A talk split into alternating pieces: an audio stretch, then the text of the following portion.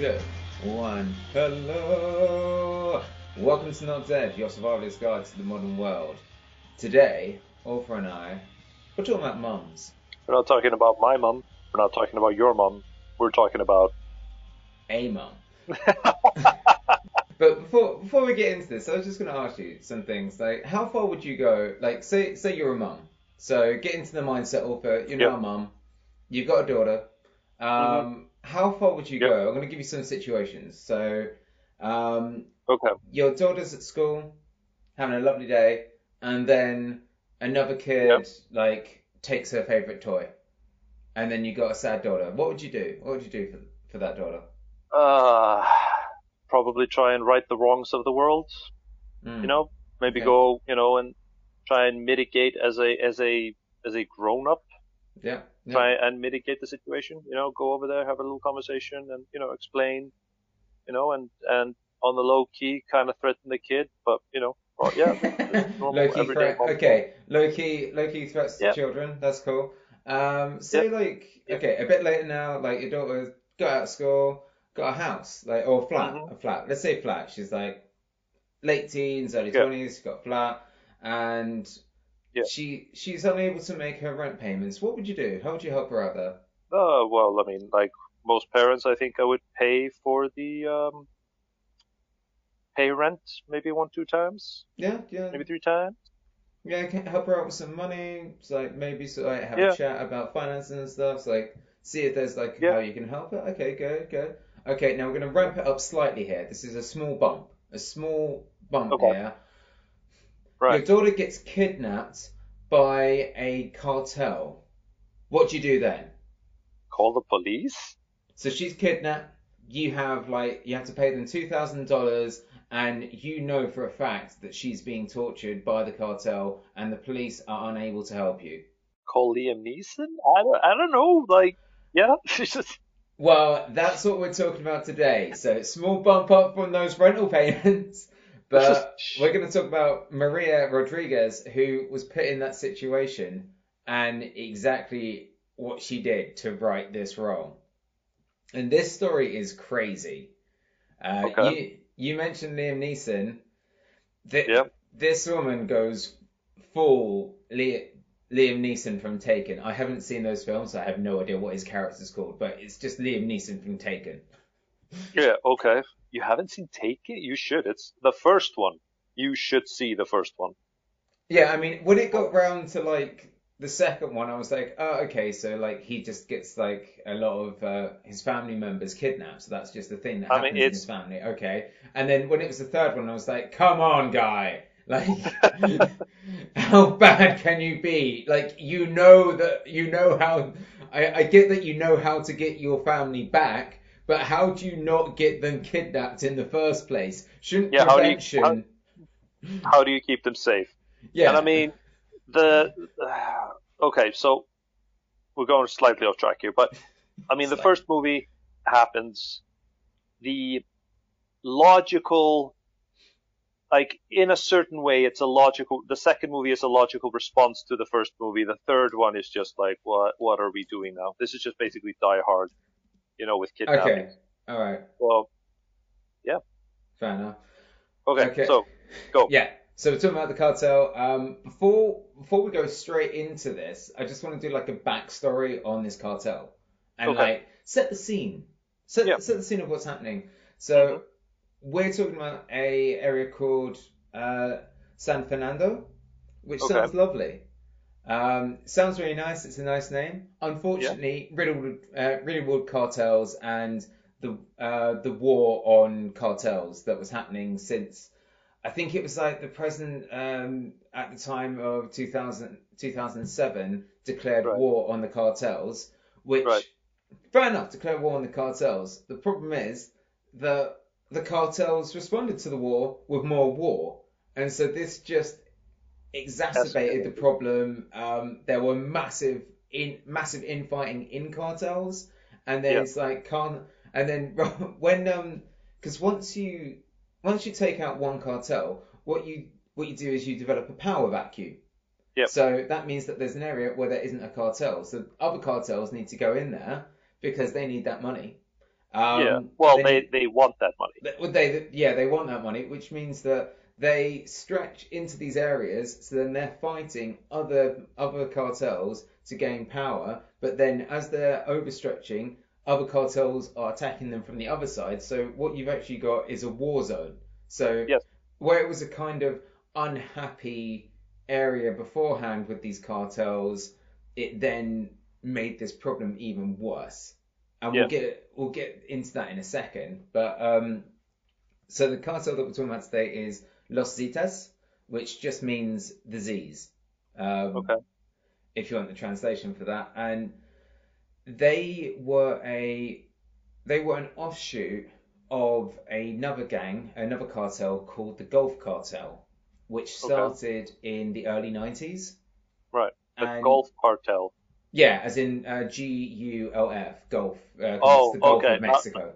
Yeah, yeah, okay. yeah, I, thought, I thought, you know, rolling around in golf carts, beating people with a five iron. No, yeah, they're, they're not going down to like the green with Donald Trump and being like, whoa! Oh, that was excellent form. That was a good swing. Yeah. Well, Good by the way, with the golf cartel, watch out, we're gonna hit a birdie. like the most middle class car- cartel you got out there. Like, watch out. No one gets a buggy without my say so. I mean, yeah, yeah. We'll we'll we'll keep going on that. Yeah. Uh, so the Gulf Cartel started in the early 90s, um, and it was actually started by members of the Mexican military. Okay. So, and not just like any members, these were uh, commandos. So these were like the special forces in Mexico.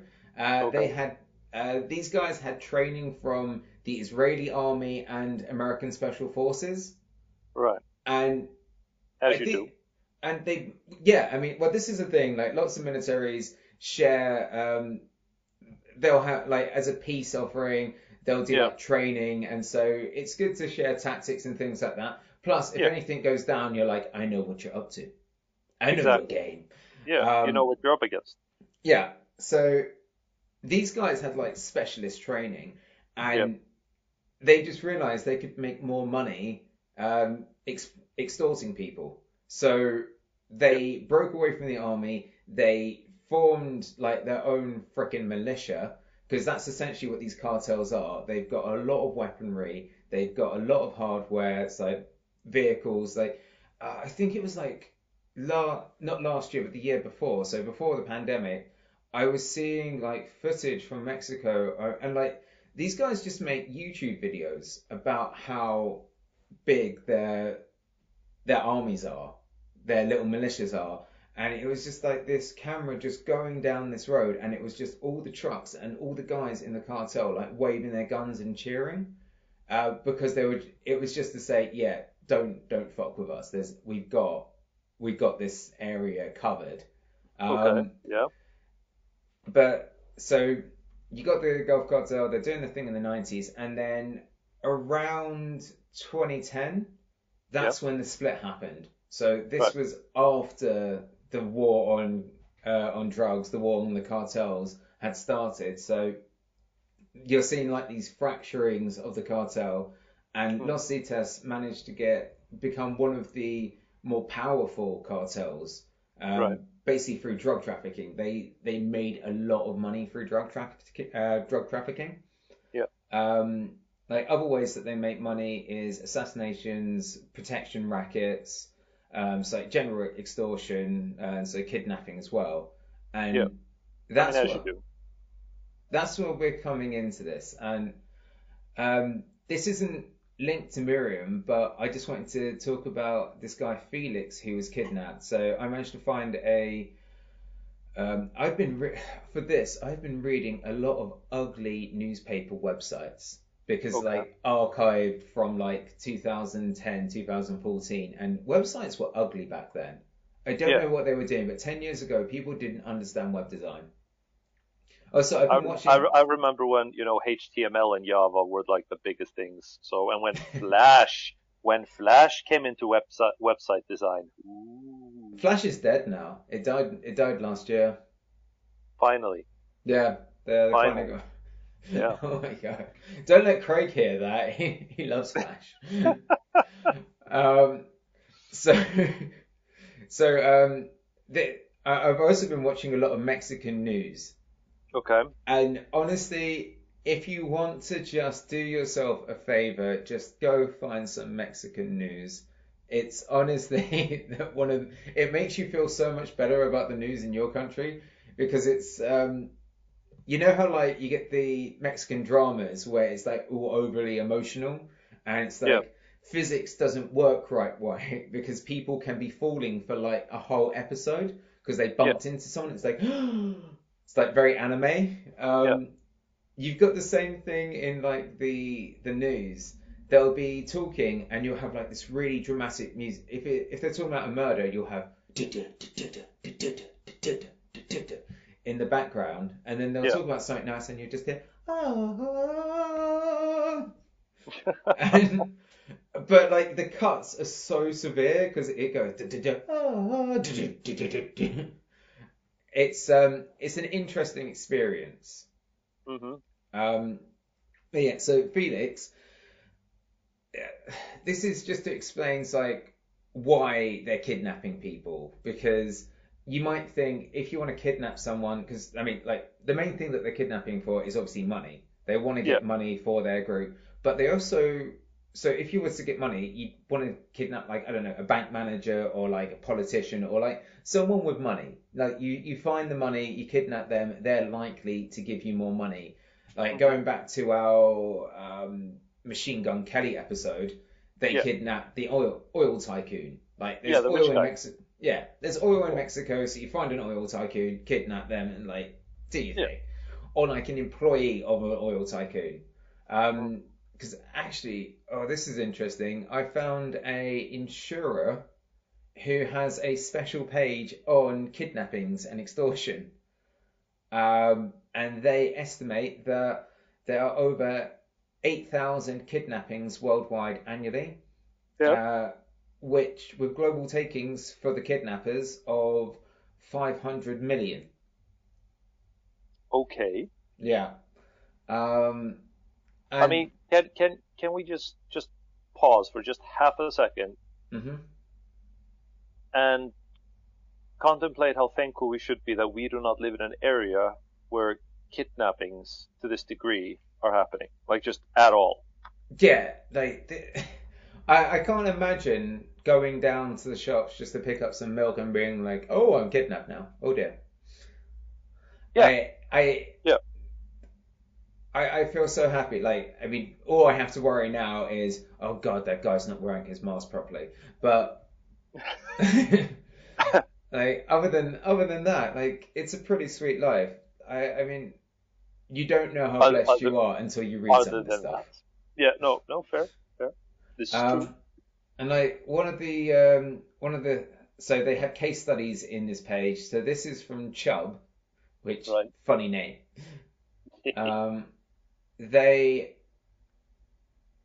uh, so they've got one where it was like an oil tycoon. Um, so two oil su- surveyors were kidnapped um, using a roadblock. They, which is like a classic tactic for these kidnappers. They Mhm. They released one of them um, and said, "This is your ran this with the ransom demands," and Yeah. it was five mil. They wanted five million for this guy. okay. Um, and it looked like they they paid the five mil, but it took them over a year to get the guy back with negotiations. Wait, they, okay, they paid the money and then they had to negotiate. Yeah, like this is classic. Like they just because you pay the money doesn't mean that you're getting the person. Wait, Uh, wait. Oh, no, no. So, okay. So, looking past the fact that, you know, what these guys are doing is highly illegal, Yeah. there are still rules to the game. You, you, ha- you have to have, like, oh, oh, don't worry. This is love. This is love and war at the same time. There's no rules here. oh, okay. So, So for, yeah, you know, for their love of money, there, you know, there, there are no rules. Yeah. I mean, we'll we'll get into like you'll we'll we're gonna find out that this isn't.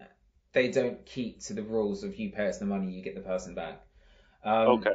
But the Chubb group, um, so this this Chubb group, they um in they've added here, in case of long abductions, Chubb's policy can pay the salary of a kidnapped employee for up to six, 60 months.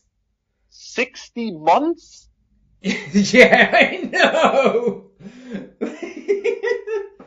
Sam, kidnap me. Let's take out a policy. You kidnap me. We're doing this. I mean, yeah, like I'll I- kidnap you. I'll kidnap you back after my 60 months. Yeah, because you're in the EU, so like, there's no information sharing anymore. This Exactly. is great. Oh. okay. but yeah, so that's that's the Chubbs policy.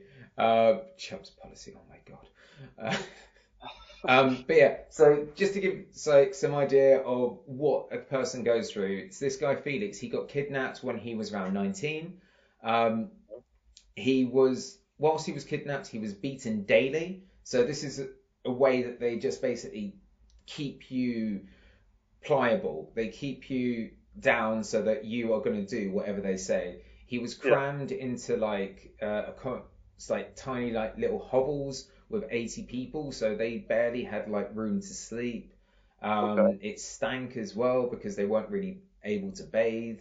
Um, Yeah. And obviously the daily beatings as well. And it was like you're trying to get like that Stockholm syndrome, trying to get them to just like follow whatever they say. So every time they did something nice, like give them food or something, it was like, oh my god, they do like me.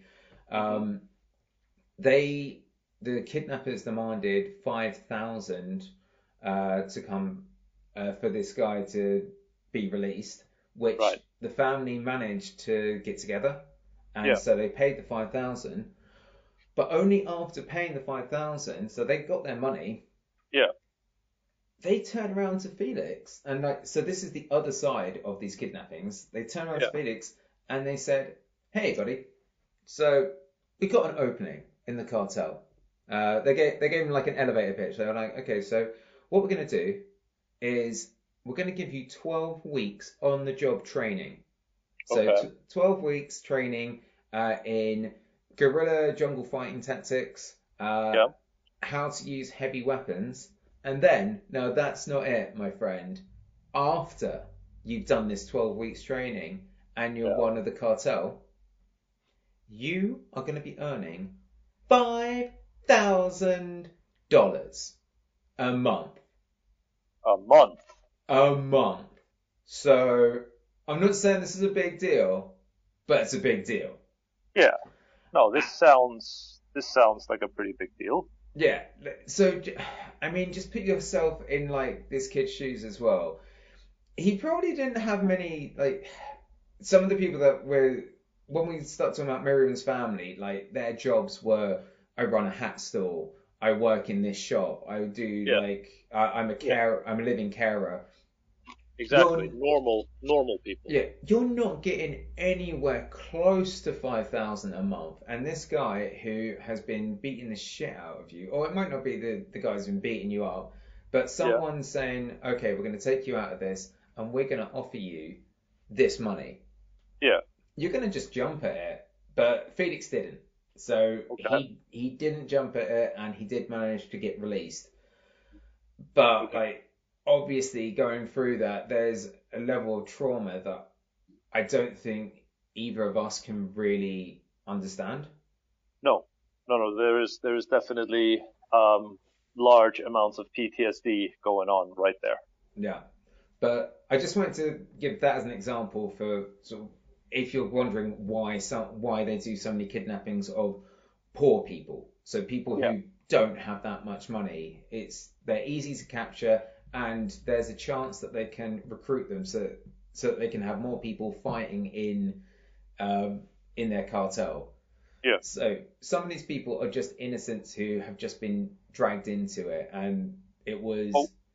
But wait now. So here, here's like, how do they know? Let's say, let's say they do what they did to Felix. They kidnap him, they beat him, they break him down. Then they start, you know, being his friend, and they teach him how to use heavy weapons, and you Hmm. know, get him a little bit involved in their in their um in their cartel. Mhm. And then the guy says no, turns down the bitch, wants to be released, and finally gets his wish. What insurances do they have that this kid will not turn around and use their tactics against the cartel? Oh well, once they've trained him. Yeah. Well, that's where like as we're talking about like the infighting, like Uh. where these cartels have been breaking up. That's that's where that comes into play. So Right, yeah. because if you're just I, I know that the films make it um, look really easy. So one person can just be Batman and take out an entire squad. That, I mean, th- this isn't Call of Duty. You're not gonna fucking go on some mad dash and take out all these people. They they've been trained the same as you. Like maybe you could be like pretty shit hot and you take out a couple of them, but that's a very low likelihood. The, this isn't this isn't comic books, so sometimes that will happen, but not so much. But let's get into Miriam now. Let's talk about this lady. Okay. Um, so we set the scene for set scene for the cartels for the area that they're living in, like the war's going on, and like this is 2012, so this war on the cartels has been going on for five years, still going on, and things are not great. Um, to say the least. yeah. So Miriam's daughter, Karen, uh, she Wait, was. her name's Karen. I know her name's Karen. I want to try and avoid jokes about about Karens in this episode. It was really Okay. hard, like doing Okay. it. I know. Okay. I know. Okay. Okay. So Karen was uh, driving driving her truck. Yep. And uh, so this was. Yeah. I mean, it, she has a truck. It's Mexico. There's a lot of dirt roads. You, you can't have like a little Nissan Micra. You need to have something that's going to deal with like off-roading. Okay. um, okay. So it's the 23rd of January. Mhm. 2012, and Karen's driving along and she stops at a traffic light. Yeah. And then the roadblock happens. So this is what so we were talking about with um, this is a classic tactic for how they kidnap people. They just have a car pull out in front of you and a car pull out behind you. Mhm. And then that means you're sandwiched. You can't pull backwards or forwards. Like if you see someone pulling, like I saw some guy get out of one of these situations in a video. They saw someone put in front of them, and Yeah. immediately they just went in reverse and just like went on the accelerator and like hammered back. Uh, Yeah. The other car that was meant to come in behind them missed them, wasn't able to uh, stop them. The other cars were moving around. As soon as like the green light went, he just put on, went straight forward and just like ran through everyone and was like, "I'm out of here." Yeah. Um, but unfortunately, that didn't happen to Karen. She, they came in, they forced their way into the vehicle, they gagged her, they bound her, and then they drove off to like they just followed, went off to like the family home. Yeah. And I imagine like what they probably wanted to do was, like wave her around a bit and show like we've got your daughter, like give us your give us money Mhm. when they got there, there was no one there. And so they were in the house and like they were doing, I don't know, cartel stuff around the house. Okay. Um, yep. Vacuuming. You know. Yeah, stuff. you know, like just thinking, oh, you know what? They're going to have a really hard day. Yeah. Let's do the washing up. Yeah, we've taken the, yeah, let's wash up. Oh, could, could you just like beat the, beat the rugs? There's a, they're, they're quite dusty. They probably haven't had time to do it. Like they're, they're a working family. Oh, Mhm. and maybe prepare a meal. Like make, make something nice. Like something Yeah. nice. Like Yeah. Maybe some burritos, enchiladas, you know, some, Yeah. some, a, a little snack, like for when they get home, because like when I'm sad, I like to eat. Yeah. Yeah. Um, no, they were being dicks. They were being dicks in the house. um, but whilst they were there, the uncle's mechanic turned up to do some work on the uncle's truck, Right. and this like spooked them because he wasn't part of the family. They were like, "Oh shit, what do we do with this guy?" So they just fucking grabbed him as well and then just legged it. So Yeah. now they had Karen and they had the mechanic. Yeah. The mechanic wasn't the target, so they ended up just releasing him because they, they were like, "Oh, we're not really going to get much money out of him. Like, whatever, go away." Um, Yeah. So he was released, and they start. They demanded, I think it was around like two thousand dollars from the family. That's a lot of money. That's a lot of money. That's a hell of a lot Work from a working class Mexican family, two thousand Yeah. US dollars. That's cool. Well, yeah. So they so at the time, Miriam was living in Texas. So Yeah. she was a living nanny in Texas, and she came home at the weekends. Right. Uh, I looked up how much um, the average salary. Now, no idea if she was actually earning this much. It was. It Yeah. might have been lower. I don't know what her salary was, but average salary for a living nanny in Texas is uh, thirty-three thousand uh, five hundred and eighty-five dollars a year uh, as Yeah. an annual salary. Uh, to put that into like pounds in today's money, it's like not uh, about ten years ago when this was this was happening. It's around twenty-five thousand Yeah. British pounds. Yeah. Uh, I would think, I would I would think that would be like the the salary on the up and up, and maybe that she was doing that, maybe she wasn't. Yeah, yeah. Um, I mean, people coming across the border, and it's notorious that they're paid less. So Yeah. this would have been, this is even though this is average, it's likely to have been less than that. Yep. Um, so after this happened, she basically she came home and she had uh, and she she moved in with her daughter Azalea. Okay. Um, and so that they could get that they could sort this out. Um, she was split up from her husband, so she didn't really have her husband's support in the same way as she would have wanted. Um, and she had another son, uh, Louis, uh, Lewis. Um, and Lewis, so Azalea was a living carer as well. Uh, Lewis ran a hat stall, so they're trying to sort of like get the money together for that. They managed to do it through bank loans because in Mexico you can get a loan for kidnapping. Yeah. Um, just because it's so regular uh, that this happens and Which is freaking crazy. It's it's Yeah. it's just insane. But it took them a while to do the payments, and so they had to do like monthly payments. It wasn't a lump sum two thousand uh, and then release Karen. So it took about two years for this to come around. Yeah, so she's released. In, so she's kidnapped 2012, uh, January 2012. It's 2014 when they finally done all the payments.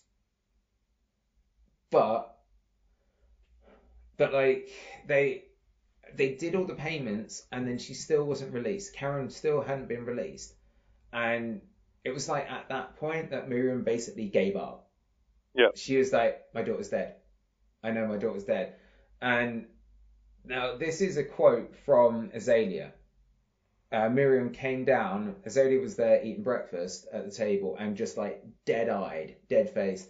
She just basically said to her, she knew Karen was not coming back and she was most likely dead, and she would hunt them down one by one.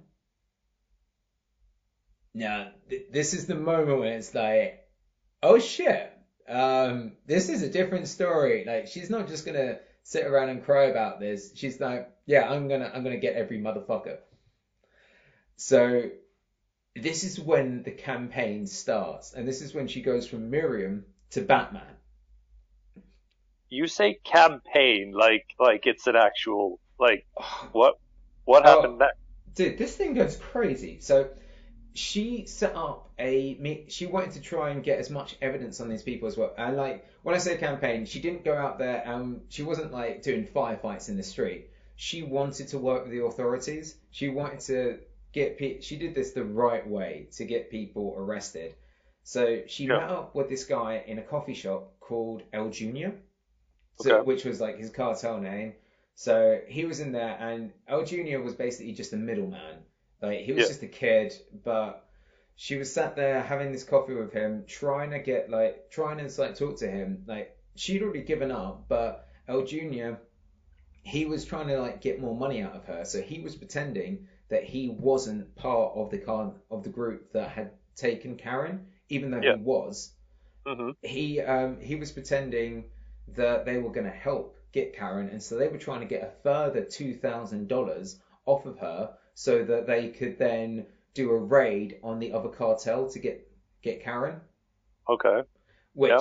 obviously was all rubbish because he was part of Los Zetas, so Yeah. this wasn't happening. But this this guy, as I say, he was a he was a middleman, so he was on a walkie-talkie the whole time, like Yeah. talking to this guy outside. The guy on the other end of the walkie-talkie messed up because he used his real name. He didn't call him El Junior. He called him El Sama. Yeah. And so whilst Miriam's there, like pretending like what's happening and not knowing what's going on, she's taking notes, like mentally taking notes of everything going on. And so this is where Facebook comes in. she went through Facebook and she found this guy. Um, because not only because of getting his name, it was she also had his face because she'd met him. And Yeah. do you remember the mechanic that was released? Yeah, yeah, yeah. She picked his brain for every detail he could tell her, like ev- literally everything on these people. So she knew, like once she saw this guy, she was like, "Yeah, that's one of the kidnappers. I the mechanic described you to a T. I've got you." Then she went through Facebook. She found this guy. Um, the only thing that she had to track down his location was she recognized the the uniform of someone. So this girl who was who was like in a pho- in an intimate photo with Summer was wearing the uniform of an ice cream place two miles away from her house. So I don't know how many ice cream places there are in this t- in in this city that she lives in, but it's Mexico, so I imagine a lot because it's hot. So I don't know how she Yeah. managed to pick out the individual ice cream plates, which is crazy Yeah. but she did. She then went to went to the ice cream place, and for days she stalked this place. She just staked out the place, and she was just sat there. And like, I I was thinking about what a sweet gig this would have been if we were cops. Yeah. Like, oh, I get to stake out an ice cream place. I'll I- I'll take that one. Yeah. Yep. yeah. Um, Yep. I'll Yep. need some. I'll need some uh, budget for fudge brownies. like, can, can I get my expenses claims in? Oh yeah, th- this week I tried to shake it up, like to throw him off the scent. So I was doing milkshakes. It was a milkshake week. but she was in there and like she was taking this place out, and then finally one day he came to, and then they walked back to their place together, and so Yeah. she stalked them back to their house. Yeah. Facts like took a note of where they lived, and then she was like, right, that's not really going to get him in jail. I need more evidence. I need more to go on than this. So she she just this was where this is where like proper detective mode came in. She cut and dyed her hair so she looked different. She used to work in a lower level position in the Ministry of Health. So Okay. she got her uniform from the Ministry. This was like from her old job. Got her uniform, got her ID badge and a clipboard, and then Yeah. surveyed all the neighbors. So Okay. she went around pretending she was doing like this official, um, official survey for the Ministry of Health, but she was just like getting details on this dude, and Okay. managed to get like this massive case file. She even did like more Facebook like sleuthing in her spare time when she wasn't surveying. So she was able to collect like details on other members of the cartel. And then with like this massive file in hand, she went to the government and she went, See, I've done it. Arrest them. And the government said no. And she was like, Oh, What the absolute fuck, man? she had to go to like several different offices, several different police stations, like finding people until she finally found one dude who was like, "Yeah, I'm into this. Okay, I'll do it. Like, fuck it, let's try it." And like when she put down her files, he was so impressed with the level of detail. Like it was more detailed than his files, and he is paid to make those files. Yeah. So they put together put together the thing, like tried to get like a case together, and then it's like managed to get the um, the actual thing, um, it's like warrant to go arrest him. But by the time that had come through, Yeah. uh, Sam had left town. He wasn't living in um, in Los Fernando, um, sorry, San Fernando anymore. So they weren't able to get him Okay. so that that was a shame but like in between times um that didn't stop miriam so she kept collecting evidence trying to find things hmm but luck would happen um, in on the 14th of September 2014, and Right. this is Mexican Independence Day, so this isn't just like a, a casual day. This is like a massive celebration uh, Yeah. in Mexico, and uh, Lewis, who was who had his hat stand, hmm he saw Sama. This guy was Okay. at his stand. Okay. So like this is just pure fucking luck here. So he's there and he's staring down the eye. He's staring at the guy who kidnapped his sister. And he's just like, fuck. So as soon as this guy leaves, he's just like, yep, close the stand. And then just like following this guy and like walking like on the phone to the police and like, I've got the motherfucker. Get them come here. Come here and get this guy. Get this guy. And in the center of the plaza, uh, so the Central Plaza, and remember this is Mexican Independence Day, so it's not like the Central Plaza would have been empty. This is like massive celebration, loads of people. The police just came in and just like tackled him and was like, "Come with us!" Yeah. Like, dragged him out, and apparently this guy, he just started screaming. He was crying. He was screaming. He was like, "No, don't take me! Don't take me! No!" And I, they dragged him into the van, and he was like, "You can't treat me like this. I can't breathe. Oh my god." Uh, no, no. Yeah. And then when they got him in, um, into like the cell and like were interrogating him, he just sang straight away. He didn't want to be there at all. He was just like, "I will tell you everything about anyone, about anything. Um, can I have some ice cream, please? I really like ice cream." Um, and and so with Miriam's documents, they were able to piece together so much of this cartel. Like they had the full works on everything going on with this cartel Right. because they could just like put a photo in front of him and be like, "So who's this guy?" And like, "Oh, that's that guy. That's that guy," and like just piece it all together. That's Tommy Um, the Fist. Tommy the Fist. Or was it Timmy the Fist? Tommy the Knife? I don't know. Don't- don't- this this isn't Al Capone. Tommy the Knife. Yeah, it, yeah. E, e. no, this is this is Mexico. This is more like Yeah. uh, this is El El Stabby. yes, Los Tabos. Okay, so one of the names that they gave uh, in this was uh, Christian Jose Zapata uh, Gorgonzola Ellis. Okay. Um, and this kid was only 18.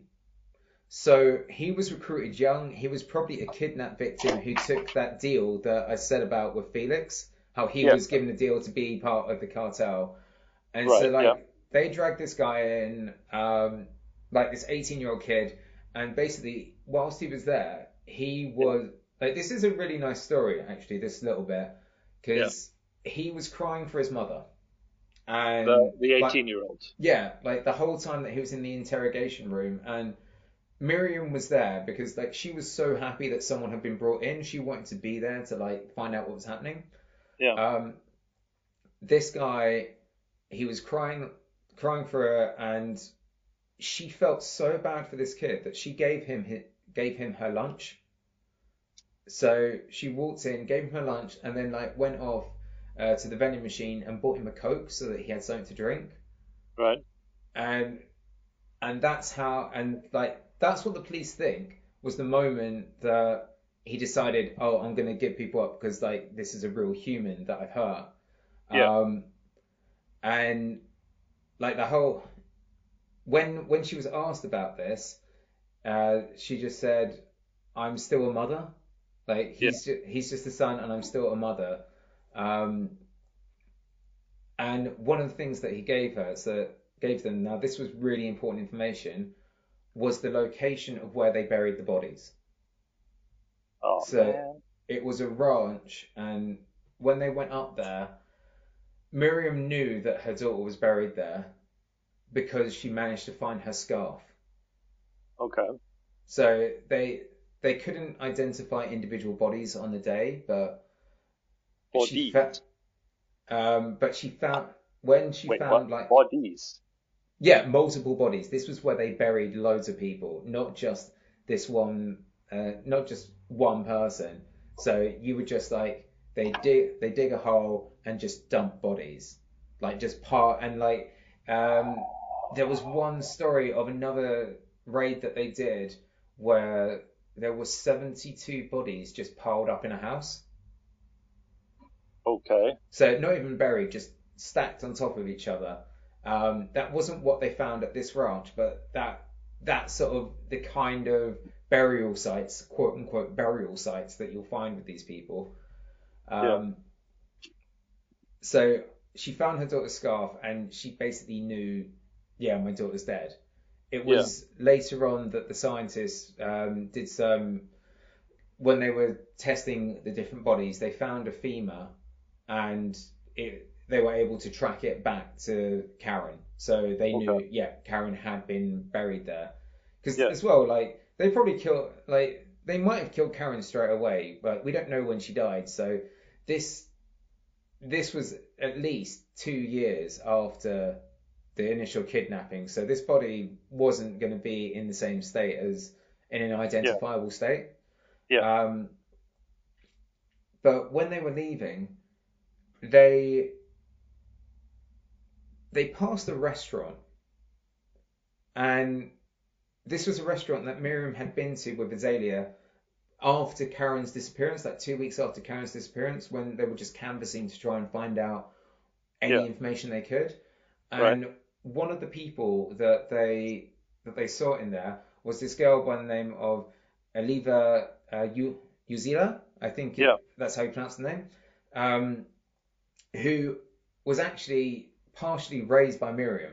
So Okay. Miriam looked after her as a child. Her mother was a prostitute who basically had just left her to her own devices, and it's like she just ran wild around around the Yeah. brothel. Miriam would feed her. She would also uh, she also gave her some of Karen's clothes as a child, so that she had clothes, and like Yeah. like kind of looked after her a bit. When she when she asked her in the restaurant um, back in 2012 if she knew anything about Karen's disappearance, she said nothing. She said hadn't seen anything, which Yeah. was strange because everyone in the restaurant knew about it. Everyone like around there had some idea. Like people knew about this kidnapping, and if it was someone that this girl had known as a child, she would have been told at some point about this Yeah. kidnapping. She would have heard about it, and Yeah. so it got it got Miriam thinking like, why didn't she know? What was the thing? And she, I think they also saw her in the restaurant that same day, so she was like, she's spending a lot of time in this restaurant. What is the what's the deal? Yeah. Did some Facebook stalking. She was the fucking girlfriend of one of the cartel members. Ooh. And not only that, the police later found out that her phone in her house had been used for some of the ransom calls. Yeah, like fucking. So she was dragged to the police. Yeah. Yeah, that's good. I'm in, I'm in Um, favor of that. and then we're I'm just gonna go through like so in the end Miriam managed to get ten people arrested for this. Okay. One of the one of the guys that she managed to get so this was a lot of Facebook sleuthing. Um and this is kind of sad but it's kind of it shows that like th- there's not really redemption here. Like you still did something terrible. Um Yeah. One of the guys that she found was Enrique Yola Robo uh, Flores Okay. and she managed to find him through the Facebook stalking. She went to find, and the way that she located him was through the grandmother. okay. So she went to this guy's grandmother and started asking her about her her grandkid, and th- this was when like Miriam had a shock because she said about how like he he'd had some run-ins with the law and it was really bad, but he's turned his life around and he's a born again Christian. right. So this kid was like going to church every day and like he he had turned his life around and he'd like repented for like his um his cartel time. Yeah. However, that's not bringing Karen back. Yeah. So Miriam once again stalked out the chapel that this kid went to and Yeah. To the point where she worked out like his daily pattern, like knew exactly when he was going to turn up each day. Okay. Um, on what day, and then the police came in and just dragged him out of the church to like the surprise of all the clergy because they were Yeah. like, "Oh, this is our choir boy. Why are you dragging our choir boy out?" Oh yeah, we're gonna get into like the end game now. Um, so in 2017, there was a prison break at uh, Ciudad Victoria. Yeah. Um, and 200 prisoners escaped. Okay. So- Several of them are people Miriam had put away. Ooh. So she asked for protection from the police, which she got some, but not enough. Um, Yeah. When like family members were asking her what she like about this, and she was asked about this, she said, "I died the day they killed my daughter. I want to end this. I'm going to take out the people who hurt my daughter, and they can do whatever they want to me." Okay. So she just went full badass on this. Um, one, so the last person, I, I'm pretty sure this is the last person that she got before uh, her untimely end. So bear in mind as well, at this point she's 56 years old. She found out about um, about someone and it, about a woman, and it looks like this was like I'm hearing conflicting things on this. Some people say it was a woman, other people say it was a guy who had a flower stand. So Okay. I I'm just gonna go with like what I know of the story, and then you can piece together if this was a florist or a woman who was a carer. Okay. But the bits that I know are true about this is that she stalked out this person in her car, and she was doing this for days, like stalking this person, and to the point where she was not leaving the car, so she was urinating in a bottle in her car, Yeah. so that she could stay there. Um, and to keep herself awake, she was listening to the radio. Yeah. Which meant that her son had to turn up at least once, maybe twice, to give her car a jump because she'd run down the radio. So her son was like Yep. covertly turning up and being like, okay, I'm going to kickstart your car, but honestly, if I get caught, then this is really shit. Um, and like finally she saw the person that she was going to get, and so she fucking pegged it. She started running after this person because they twi- they clocked her. They Yeah. saw her and was like, "You're the lady. You're the fucking arrest me lady." And so she just started running. But like this 56 year old Miriam, she fucking pelted it after her. Like even like hurt her foot in the Yeah. process of doing this. Like I don't know if it was a fracture or a twist or whatever, but like she hurt and like she chased this person, got out her like pinned them to the ground. And got out that, her handgun and had it against their back and was like, "Don't you fucking move! Don't you She had a fucking move." handgun? She was fighting the cartel, dude. Like she should have had a bodyguard. But she I mean, like, yeah, fair enough, fair enough. I'm just saying, like, you, you, you didn't mention she had guns. I thought she was, like, doing it complete, you know, sleuth style. no, well, she was doing most of the sleuth style, but like she had like a, a small handgun for protection. Okay, yeah, fine. Like not that like a small handgun was going to do much against like people who've got fucking Uzis. Um, Yeah. I mean, that, that is a small handgun. It's a small automatic handgun, but Yeah, but like, but so she pinned this person down and like had the police on the phone and was like, and like held them down until the police got there, which like some people say was about an hour or so. Um, Yeah. and that was the last person that she got whilst still alive. Yeah. So about a month or two after this, it was Mother's Day in Mexico.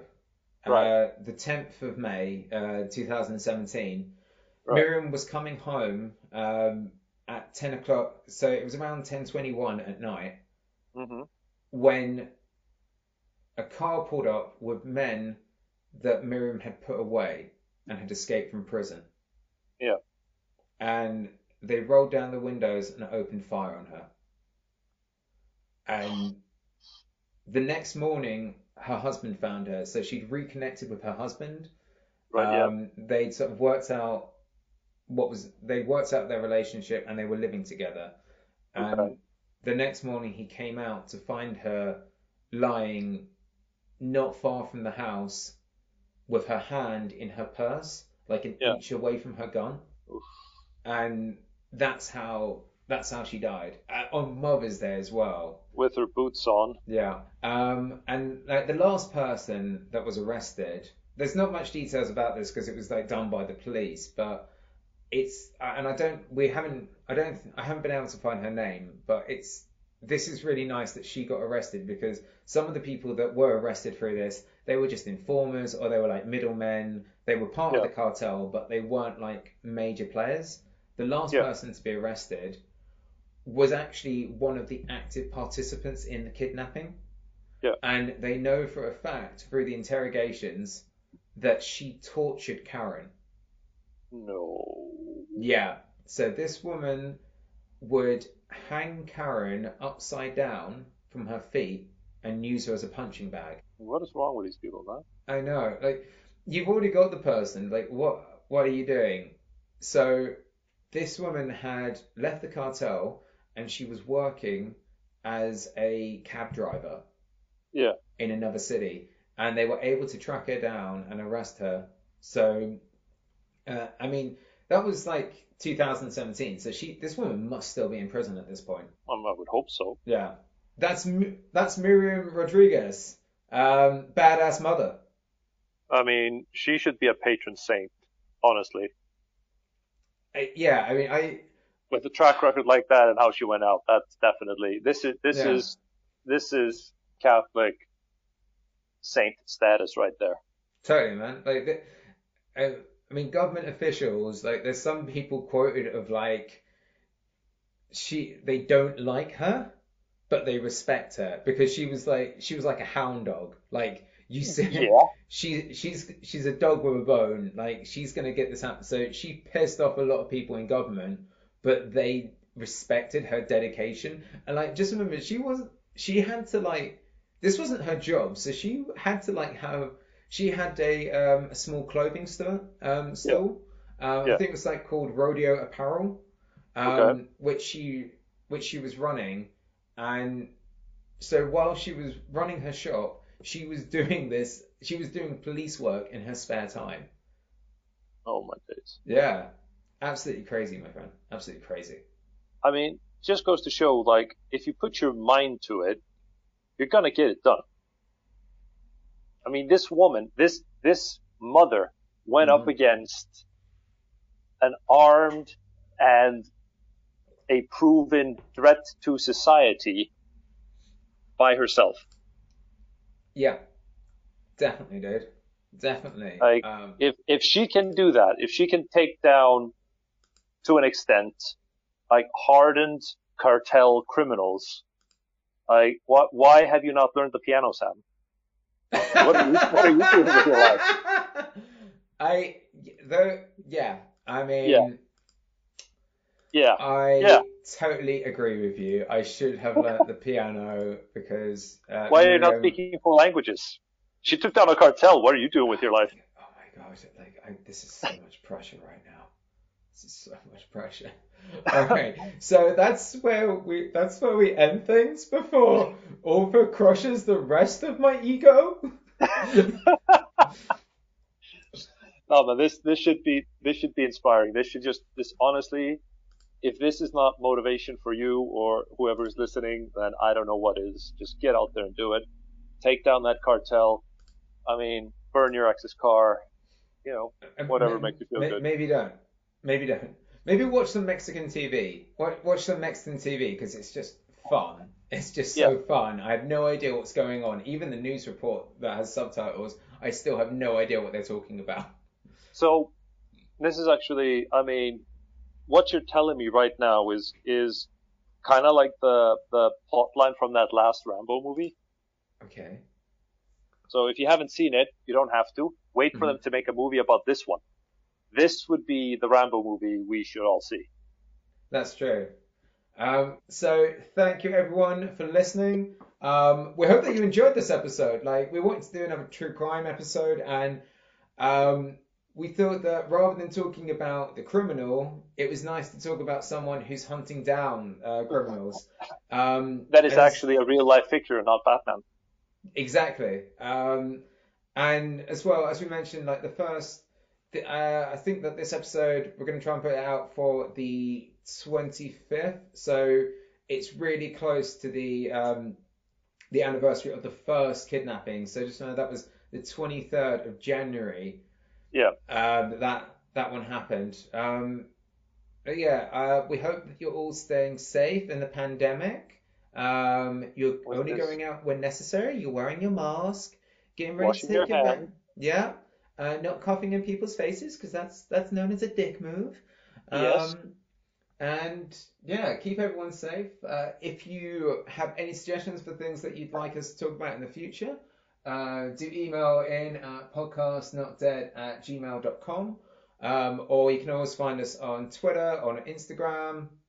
Uh, just let us know how, how you're doing. Um, we're, we've got some things that we're working in the pipeline, so hopefully that's going to come to fruition later this year. But yeah, just look after yourself and stay safe, everyone. Yep. Take care. Be safe.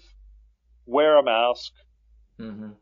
and let's let's just try because I mean we've we've said this before and we all know I am the I am the advocate of a hard lockdown but come on come on mate we've we've they've they've done everything but so you know can we just say that I for once had it called it right if we would have gone into hard lockdown this would be over and our lives would be back I feel like that should be the new government slogan.